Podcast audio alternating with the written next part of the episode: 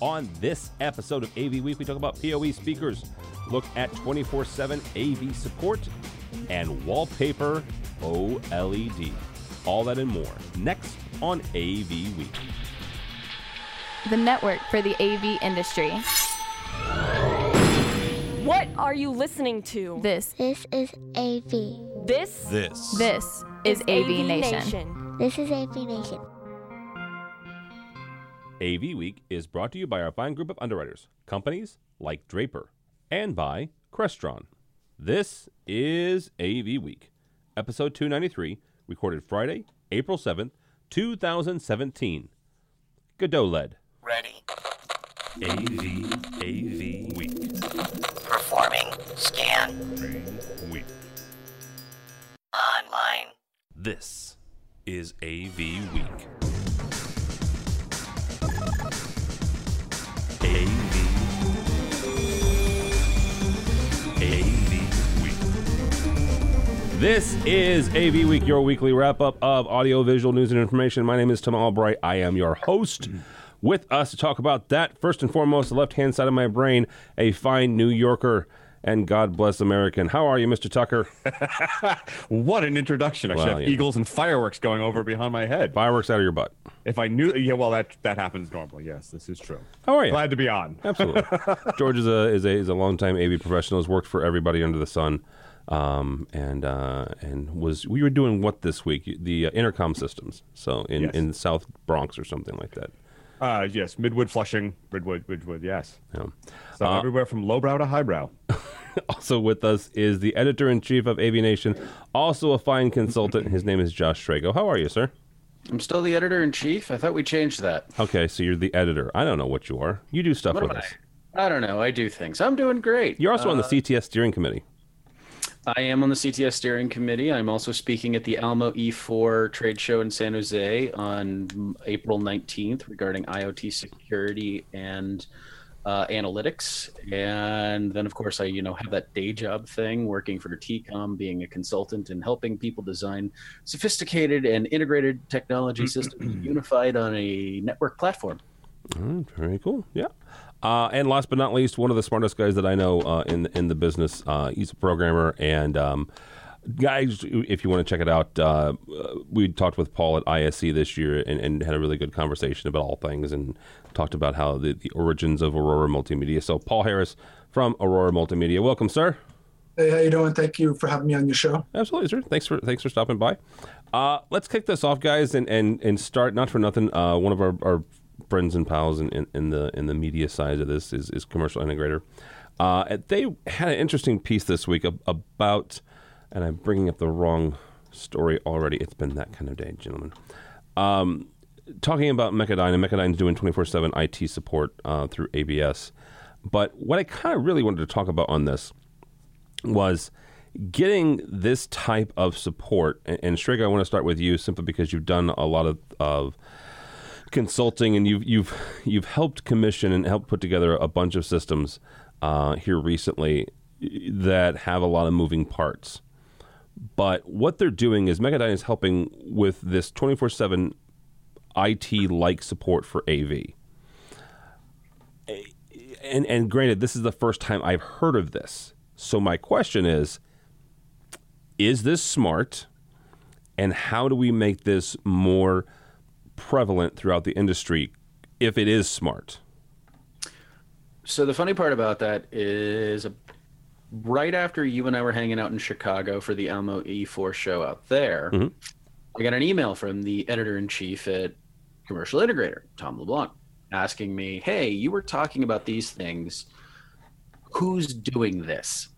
And my answer was, "I know a handful of companies that are trying to do this, but I don't know anybody that's been able to sell it."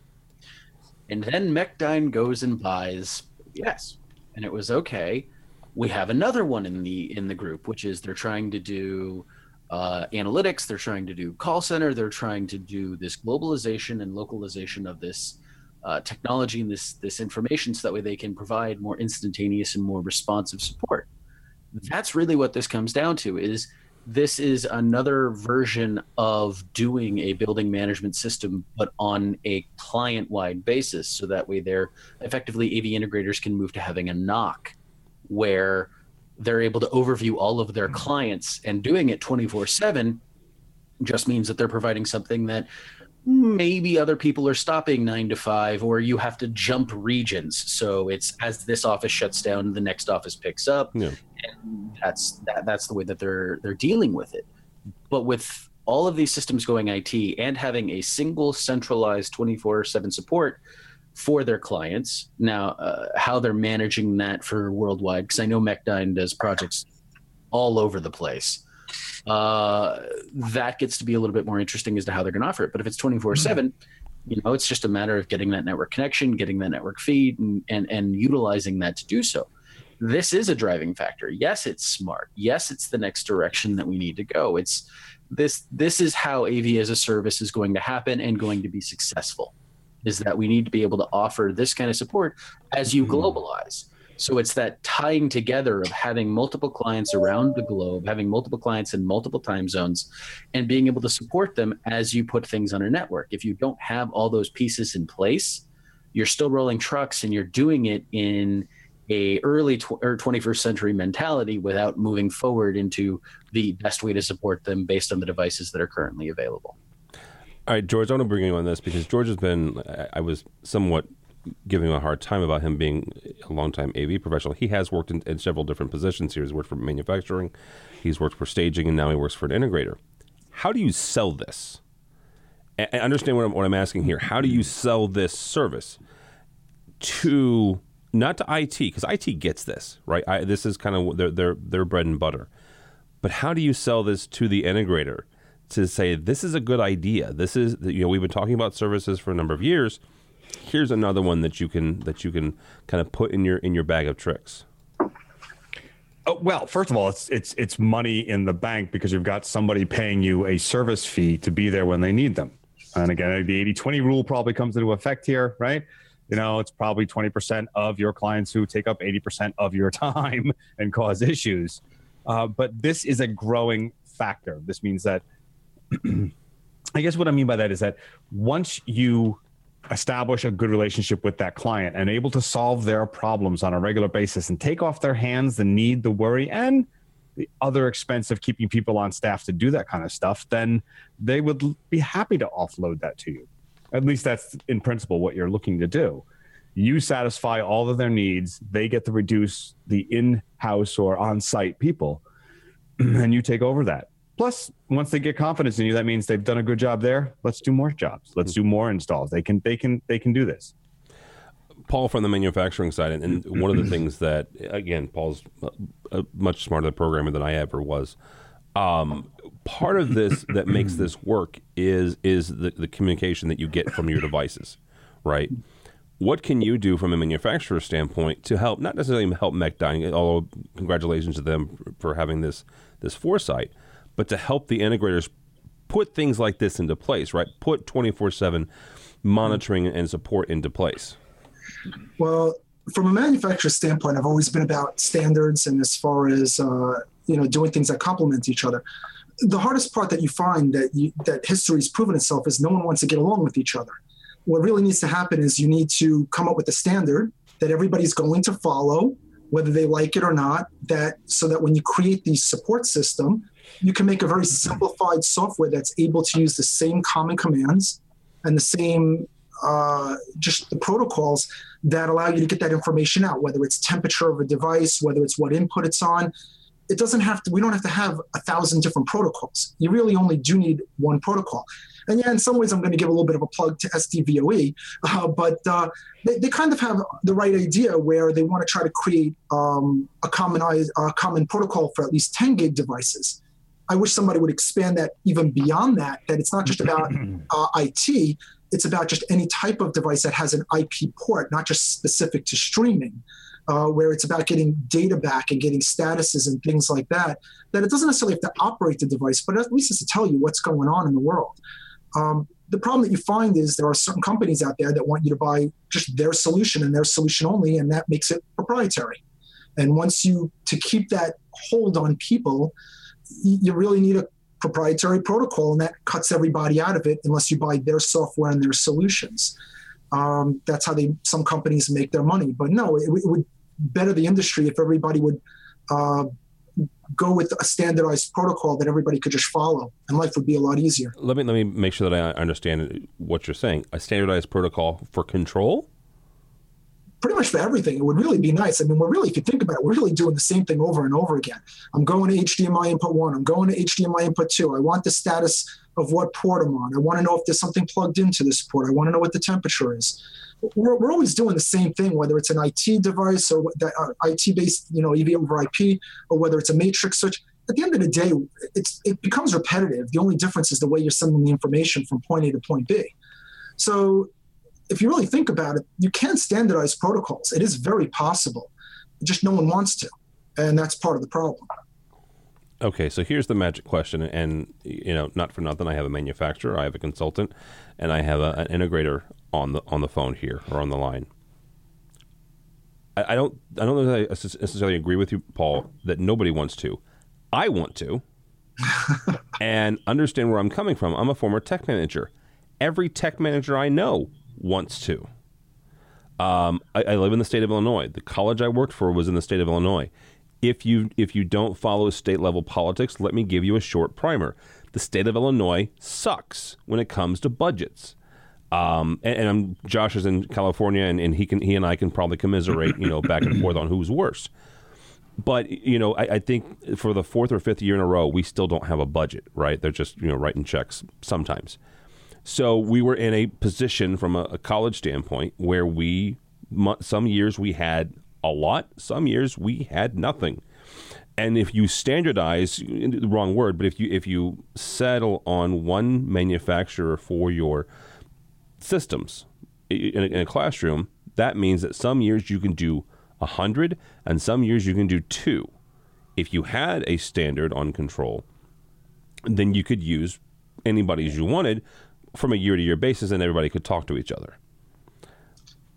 I, you know, I, I, yes, I, I'm too broad of a statement to say that, you know, nobody wants it. What I meant by nobody wants it is, is more of the manufacturers. Okay. They, you got to realize the industry has changed, and we've talked about this before. Where back in the day, we're going to go back in the day. Life was simple. Control system companies were control system companies. Scaler companies were scaler companies. Everybody had their expertise, and they did what they did, and they did it very well uh, for that particular product. Then somewhere along the line, everybody wanted to be everything to everybody. And when that happens, and when you're trying to find new ways of making revenue, it's to their disadvantage to give away the keys to the kingdom. And the way they hold you hostage is by taking away the interoperability with other products. So that way you have to buy their solution, their software, their systems. And when certain companies out there are relying on that type of an ecosystem to make their money, that's when you become that's when you have these problems of standardizations because it's not in their best interest to standardize because of that's how they make their money. It's to their advantage. I mean, not that I'm guilty because I, I, I- do I do open up and make myself proprietary, but I do make end to end solutions. Because as a manufacturer, sure, I want I want somebody to buy my product from point A to point you know C and, and get everything in between that I can possibly get. That's how we make our money. Um, I prefer they don't buy brand X Y Z over mine in between. Um, and, and that's a whole other topic where things just don't always work together well and liabilities and that, that's a whole other day for a whole other conversation. But when it comes to why is it so difficult it, it's trying to get everybody to be on the same page at the same time. History has proven in our own industry. It never goes that way. Better technologies that deserve to have been in the forefront end up going to the back. The, the famous vcr beta war. We ended up with vcr there's a reason for it you know? Um, it's the his- it's, it's the nature of the beast popularity wins not better technologies All right, and, and that's that that actually is a really good analogy. Um, Well, that, and the, go ahead. there's a great irony involved in that, though. yes, And and that's the fact that a lot of this we want to own the entire ecosystem came from looking at how the IT world was managing enterprise solutions. They looked Cisco being the prime example of this. They want Cisco switches. Oh, well, if we're selling them a switch, let's sell them the phone. Oh, if we're selling them the switch and the phone, let's sell them this. P, the enterprise solutions wanted a sole source idea of that. And a lot of people in the AV industry and a lot of manufacturers in the AV industry said, well, if they're doing that, why can't we? And closing their door and they they haven't fully closed their doors to interoperability, but it has created that weird uh, dichotomy of people that want this open source and want this open platform, and you know you're you're currently looking at it in terms of network protocol and transmission. Uh, the perfect example is Dante AVB, and a lot of people think that these are competing technologies, and in reality, they're not. They're doing two very very different things and one is isolated into its own bubble and one is an open source platform that can be used across all technologies so it, it creates this uh, th- this interesting world where the manufacturers got that idea that hey if we can we can sole source everything why wouldn't we go after that but that but again it goes always goes back to the long standing statement on this show and amongst a lot of people that come on this show which is just because you can make uh, everything doesn't mean you make everything great. Yeah, just because you can doesn't mean you should. yeah, All I agree with that. Let's let's move on and let's give. Uh, I don't know that Paul needs to do this. I'm just putting that out there. But let's let's ask a question from our old, buddy uh, Joey D'Angelo. Joey writes uh, in SCN and AVNetwork.com. PoE loudspeakers, wherefore art, art thou? Um, and he goes on and he's talking about Dante and AES67. He's talking about, you know, the fact that I'll, I'll bring in, and Joey doesn't mention this, but I'll bring in AVB as well. You've got speakers that have network ports and have networked audio inputs. Why the heck can't you put power down them? And and not that I, I am. We're going to have a couple conversations about this. You know, again, I, I somewhat poking fun at Paul. I don't know if he has a, a speaker on the line. He may. I, I couldn't. I don't know. Um, but we'll we'll t- tackle him in a second. But George, you, again, you've come from different different areas. What is it about PoE speakers that either makes it inherently uh, not profitable or just not palatable to some people? Oh my gosh. Well, profitable. Come on. I mean, if, if I can run a single wire with backup to each speaker and it can do what I need it to do, that's a no brainer. That makes my job easier and I can charge the same amount of money and I rock and roll, right? Cat six, run it, done. But there is your res- the resistance there is, of course, it's not what we've always done. It's not high quality audio. It's not speakers, right? I mean, where we, first of all, where are we getting the power for that? Yes, it comes over PoE. Yes, that. But how do we deliver that power? So you have to make a different speaker for that, no? So that it amplifies what's going on. And then do we get the fidelity we want? So in the example that that um, that Joey was giving, and when we were talking about well, who was the guy that, that commented? Um, uh, Jonathan Ivy commented, Yeah. and said, you know, well, it's already happening. We've made them for years, and we use them in the Cisco systems, and blah blah blah, and all that, and that's great. But he says for huddle rooms and conferences, which is really not fidelity, right? You're talking about voice and telephony type frequency ranges. Will the high end client end installer really accept a PO over the Cat 6 delivery?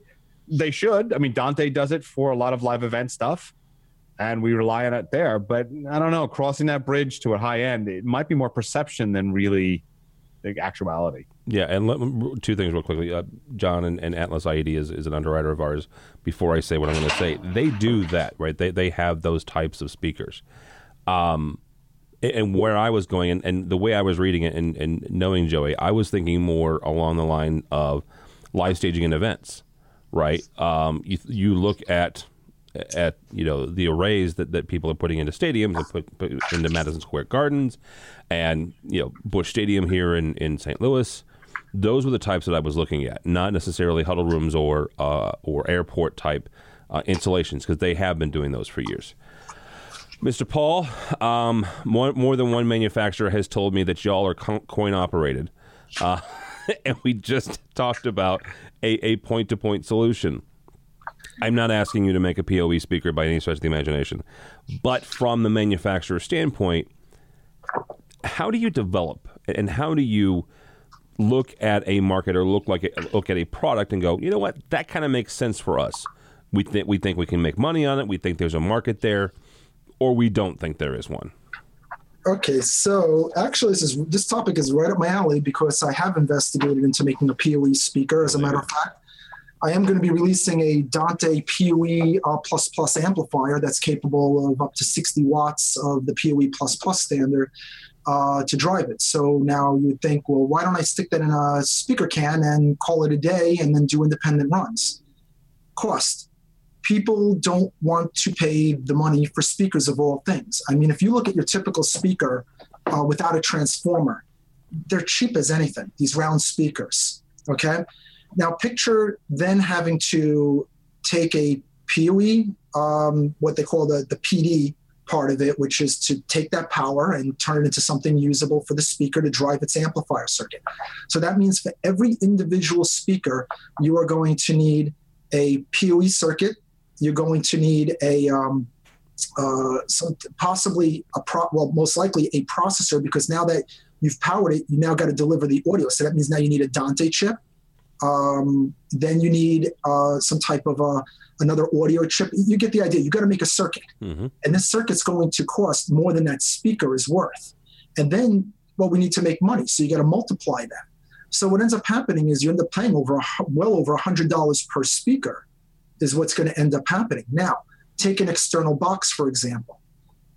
I still have only one PoE circuit. I have only one audio processor circuit. I still have only one Dante chip, but I can drive possibly four speakers with it. So now you're talking about I could buy four cheap speakers, hook them up to this box that you can maybe put up in the ceiling or land somewhere, process all the audio independently to wherever it needs to go, for a fourth of doing it independently. And that's the bigger issue is it fiscally doesn't make sense. Uh, that, that is the issue. It, it's so much cheaper to isolate the power and the capability into a single unit rather than trying to you know diversify it into many different units. It's not to say that we can't hit the price point someday but no matter how you look at it there is a cost associated with those circuitries and you're multiplying it you gain redundancy out of it. And also, don't forget, you're chewing up four ports on a switch. That costs money too, as opposed to eating up one port on a network switch. Network ports cost money. And every time you eat up another port, you're eating up another another certain amount of dollars on it. Yeah, absolutely. All right, Mr. Srago, from the consultant side of this, um, why why don't we? I mean, y- y- yes, we've already talked about some of them that are out there, but from a a, a grander standpoint, and, and Paul mentioned you know some of the issues from the manufacturing side, from the consulting side, why don't you see more of these?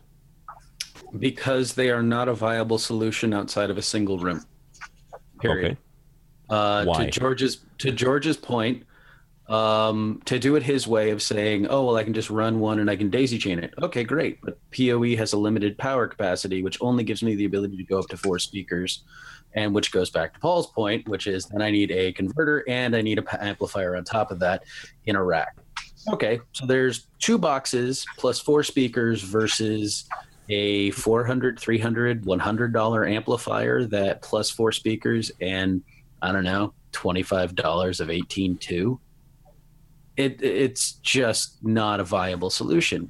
You get into trying to so try think about it in terms of a widespread application like um, i'm going to use a hospital as an example just because you have paging throughout this entire building as opposed to daisy chaining speakers and doing independent zones for voice lift and in, or for paging solutions and ter- um, ambient noise sensing i'm now going to run an independent cat 5 or cat 6 or whatever the requirement for the cable may be to thousands of speakers think of the labor cost alone to run that much cable versus daisy chain Oh, you can daisy chain category cable. It's up to four because of the issue oh, that you don't have the ports on the speakers and you have limited limited amplifier So you can do it, but I there there are limitations to it. Thousand watt, seventy volt amplifier, and I can run it a thousand feet and not have a problem. Yeah, that's true. But now you want me to run one cat four, one category cable to one speaker and daisy chain up to three more, and that's supposed to be an equivalent. It's just not.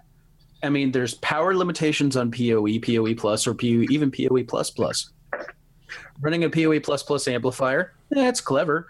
Um, but at the same time, what's the cost of a PoE plus plus amplifier versus an analog amplifier and how many speakers am I going to run on 60 watts versus how many speakers uh, am I going to, uh, and, and doing the cost analysis between those two.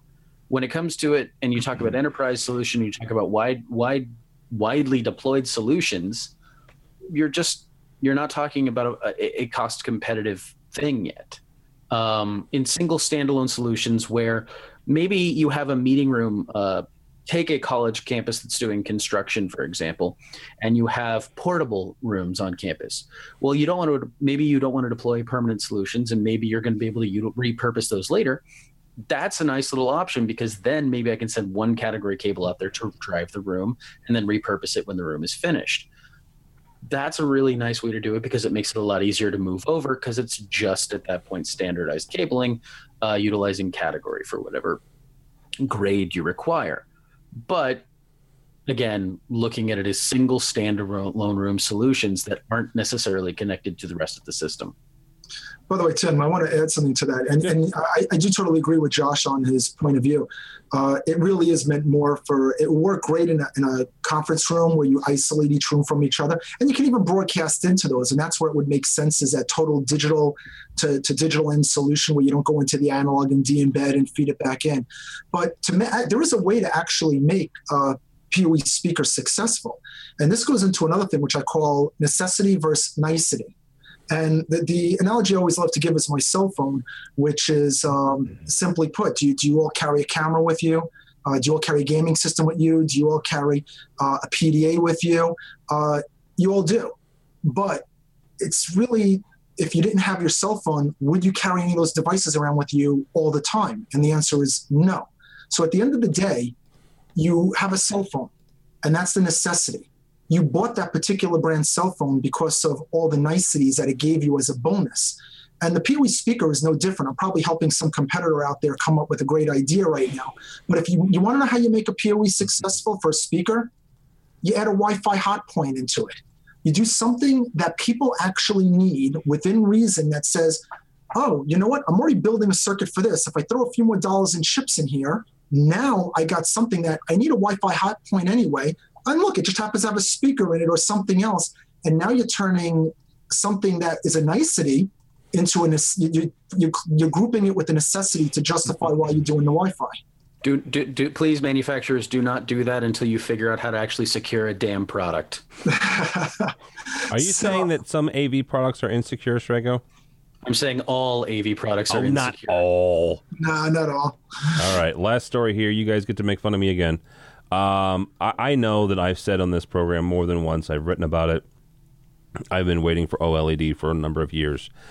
I'm not saying that this is AV. or This is this is OLED, brand new, come again by any stretch of the imagination. However, I was at Digital Signage Expo last week with the LG product. This is from Digital Signage.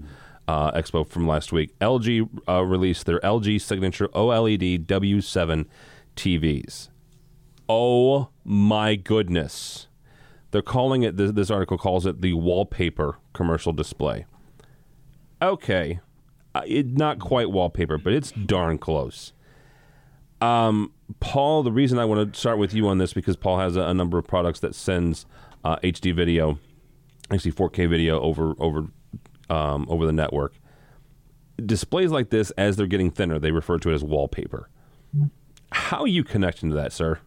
Because you know the, the the reason that they're selling it that way is because oh my gosh it's thin. Well, let's be honest here. If it's if it's wallpaper, if it's you know less than a half an inch, you, you're going to have some connectivity issues well, you still need drive circuitry to go back to a box. Um, it's actually not new. I mean, when, when you looked at the first OLEDs that weren't wallpaper thin, uh, they were making it so thin against the wall you couldn't fit any practical circuitry or power circuit in there. So what they did was they made an external set-top box, in essence, which you would remotely power the actual screen itself, and they separated the screen from the guts and the glory of what it actually does. Um, you know, the industry itself doesn't really fully always know what it wants to do yet. I mean, look at the curved screen. Everybody for years hmm. fought to have a flat screen up against the wall. And then the industry tries to convince everybody that if we have a curved screen, it's going to make everything better. Granted, for the one single viewer looking at that screen in the very, very center, it may have a great appeal to it. But now you got this thing, you know, skewing, skewing away from the wall. Um, but, but 3D, Paul. but 3D. That's right. Yeah, that was that was successful. so it's but But people, this is 3D. It comes right out at you.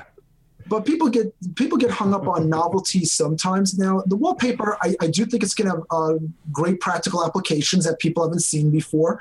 Uh, you're going to get some new types of digital signage out of it, but I also think some people forget there's digital signage is a very simple animal. There's really only two rules to digital signage: do something that no one's ever done before, and get the message through in a few seconds before you lose their attention. And that's really it. And part of the problem is if you take away the novelty, sometimes you lose the appeal of why people look at things to begin with. So uh, look at video walls. Eventually, if you take away the borders, is it really a video wall anymore? Is it one big screen? And why do people look at video walls to begin with? Because it looks cool originally when they were CRTs. Kind of look cool having a bunch of CRT monitors that made one big image, even though it had this huge. Okay, just for the record, a, a big, ginormous video wall made out of CRTs is still cool. It is, and but that's the novelty of it. Is is it was different. It, it drew attention because it was something that just it didn't make sense, but somehow it worked. And sometimes when you make things too good, you're not getting across the novelty. To, to, I'll give you a perfect example. Okay, now you got this better viewing angle, you got this better image. Well, how's it any different than, than an LED board? It, it, it loses a little bit of novelty, and it's just another advertisement, you know, platform that yes, it solves problems. It's thinner, lower heat, uh, better viewing angles. No doubt about it. It has a tremendous amount of benefits of it. But you got to be careful also at the same point with the whole point of what digital signage is, which is you got to do something different with it in order to draw people's attention to it, or it becomes another billboard.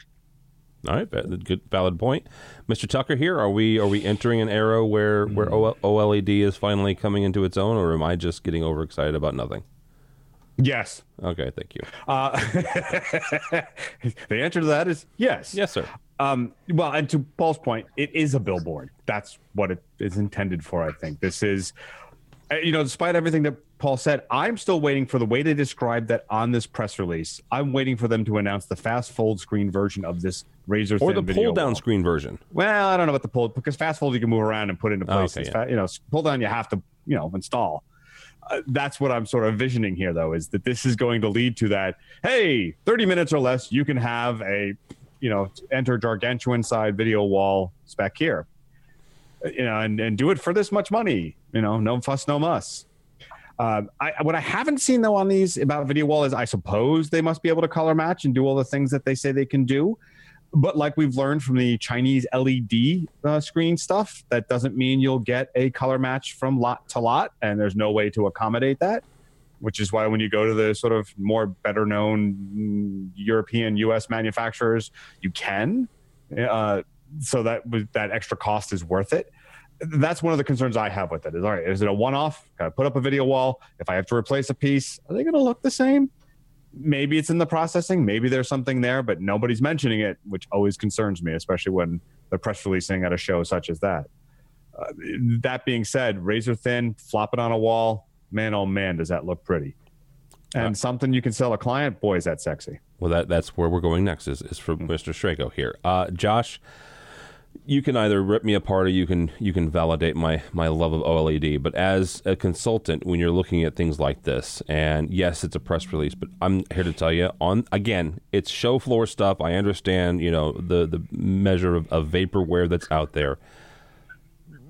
Is this something that gets you excited when you look at, at a possible installation, or are you still waiting for something else? I nearly installed the very first video wall of these. Very cool. Uh, I had an application which I'm actually back checking today, um, where we were in a very difficult architectural situation. And LG showed these in a specific Bay Area show. And I sat there for half an hour going, okay, but if I do this and then I do that with their engineers, trying to figure out how to make this work. And the idea at the time had been to have a freestanding wall with two by twos on either side. And we looked at this and went, holy crap, we don't need to deal with infrastructure. We don't need to deal with like this this removes it. We just move all the boxes down below and run the con this would work. Like we found solution and then we ended up cha- the architecture ended up changing the freestanding wall went away. So yeah, this kind of thing does get me excited because it solves architectural conflict issues for me. Hmm. And that's the biggest thing is we run into these problems where how do you mount something on a shear wall? Well, if I can run the cabling through something down below, or if I can embed it in a small box or a rack beneath a display or something, or how do I deal with a firewall? Well, I'm not penetrating a firewall because this is a display that can literally be hung with magnets. Magnets. And there was all these things that it was like this this solves so many problems. Now all I need it to do is not cost five times as much as a normal display. There is and that. that yeah there, there is that is the fact that it is not cheap i mean five may be exaggerating i don't i don't have pricing on this so i'm speaking hypothetically but it is that idea that if you can drop that cost this is the kind of thing that starts solving these architectural problems where previously our only option was okay we either have to fur out the wall and embed these displays in it or you're going with projection and then you have to find a way to hide the projectors in the ceiling to do these architectural instances. And this basically removes that from it and says well now you're going to get a video wall and now we just have to figure out how we can run these cables from this location to where it needs to go. And so it it solves problems for me. And that's the biggest point of it that i saw as exciting. Oled okay it's coming it's not coming it's coming it's not coming i'm sure at some point it'll stop being godot but the, the the idea being that this solved actual real world problems that's what got me excited Yeah. All right. Uh, I have a question for you, Josh. Do you know what the bend radius on that thing is? Like how how severe can I solve my architectural problems with a bend? I it is still a solid piece of glass. So if I recall correctly, it doesn't really have any bend bend radius, or I may be thinking about a different product. Um, Hmm. The Because one OLED has always been Now, shown as the thing. this thing you can roll up and Yeah, I, I did not have a, a, a protractor or a compass with me uh, on the show floor of DSE. However, what do I keep reminding I you know, of? I know. I should always keep one. Although the TSA keeps taking mine. Um, looking at it, just you know, b- eyeballing it, it looked about twenty-five to thirty degrees because it had this nice little wave going on in it. and they do have the solutions. I mean, they have the S wall that they do at LG, I believe it is, um, where it just waves back and forth, and they they do have curved displays that have that kind of flexibility. Um, so I may be thinking about a different product, but that's again where these solutions again they solve problems. Yeah. All right, guys, that's going to do it for us. Thank you guys so much, Mr. Tucker. How do people get a hold of you if they want to do so? If it's social media at Tucker Twos, I write for various publications and of course here on AV Nation. All right, very good, Mr. Srago. How do they get a hold of you, sir? At JSRAGO on the Twitter, uh, LinkedIn, Josh Srago, TEECOM, which is T E E C O M dot com. Uh, and of course, if you're going to be in the Bay Area on April 19th for the Almo E4 show, you can come hang out with me and I can scare the crap out of you as to why IoT is a terrible idea. Yeah, I, I will not be there, but I'll I'll tell you why in a second. Uh, Mr. Harris, thank you, sir. I appreciate it as always. Thank you. And how do people find you and or Aurora Multimedia? Uh, they just go to www.auroramm.com. And if you do need me, call in, ask for Paul. I purposely do not hire anybody with the name of Paul, so that way you can just ask for Paul. I never knew You that. gotta, you gotta love that one. I never, because I still ask for Paul Harris when I call, and I, I guess you know I feel silly now. You know, it's funny, but no, no matter how many people we hire in this company, for some reason, we just never get Pauls across the company. Uh, it's always a Mike. Oh my God, you have that problem too. Well, yeah, like five let's be mics. honest. We're an AV. We always have too many mics. All right, Ah, there it is. there you go. I'll be here all week. What a Um, bum. Two thank- drink minimum for Yes. him. Uh, thank you guys so much. Seriously, uh, we will have the links to all of our guests and, and all the stories on the show. Also, wanted to th- take a moment to thank our underwriters. Uh, they make what we do possible.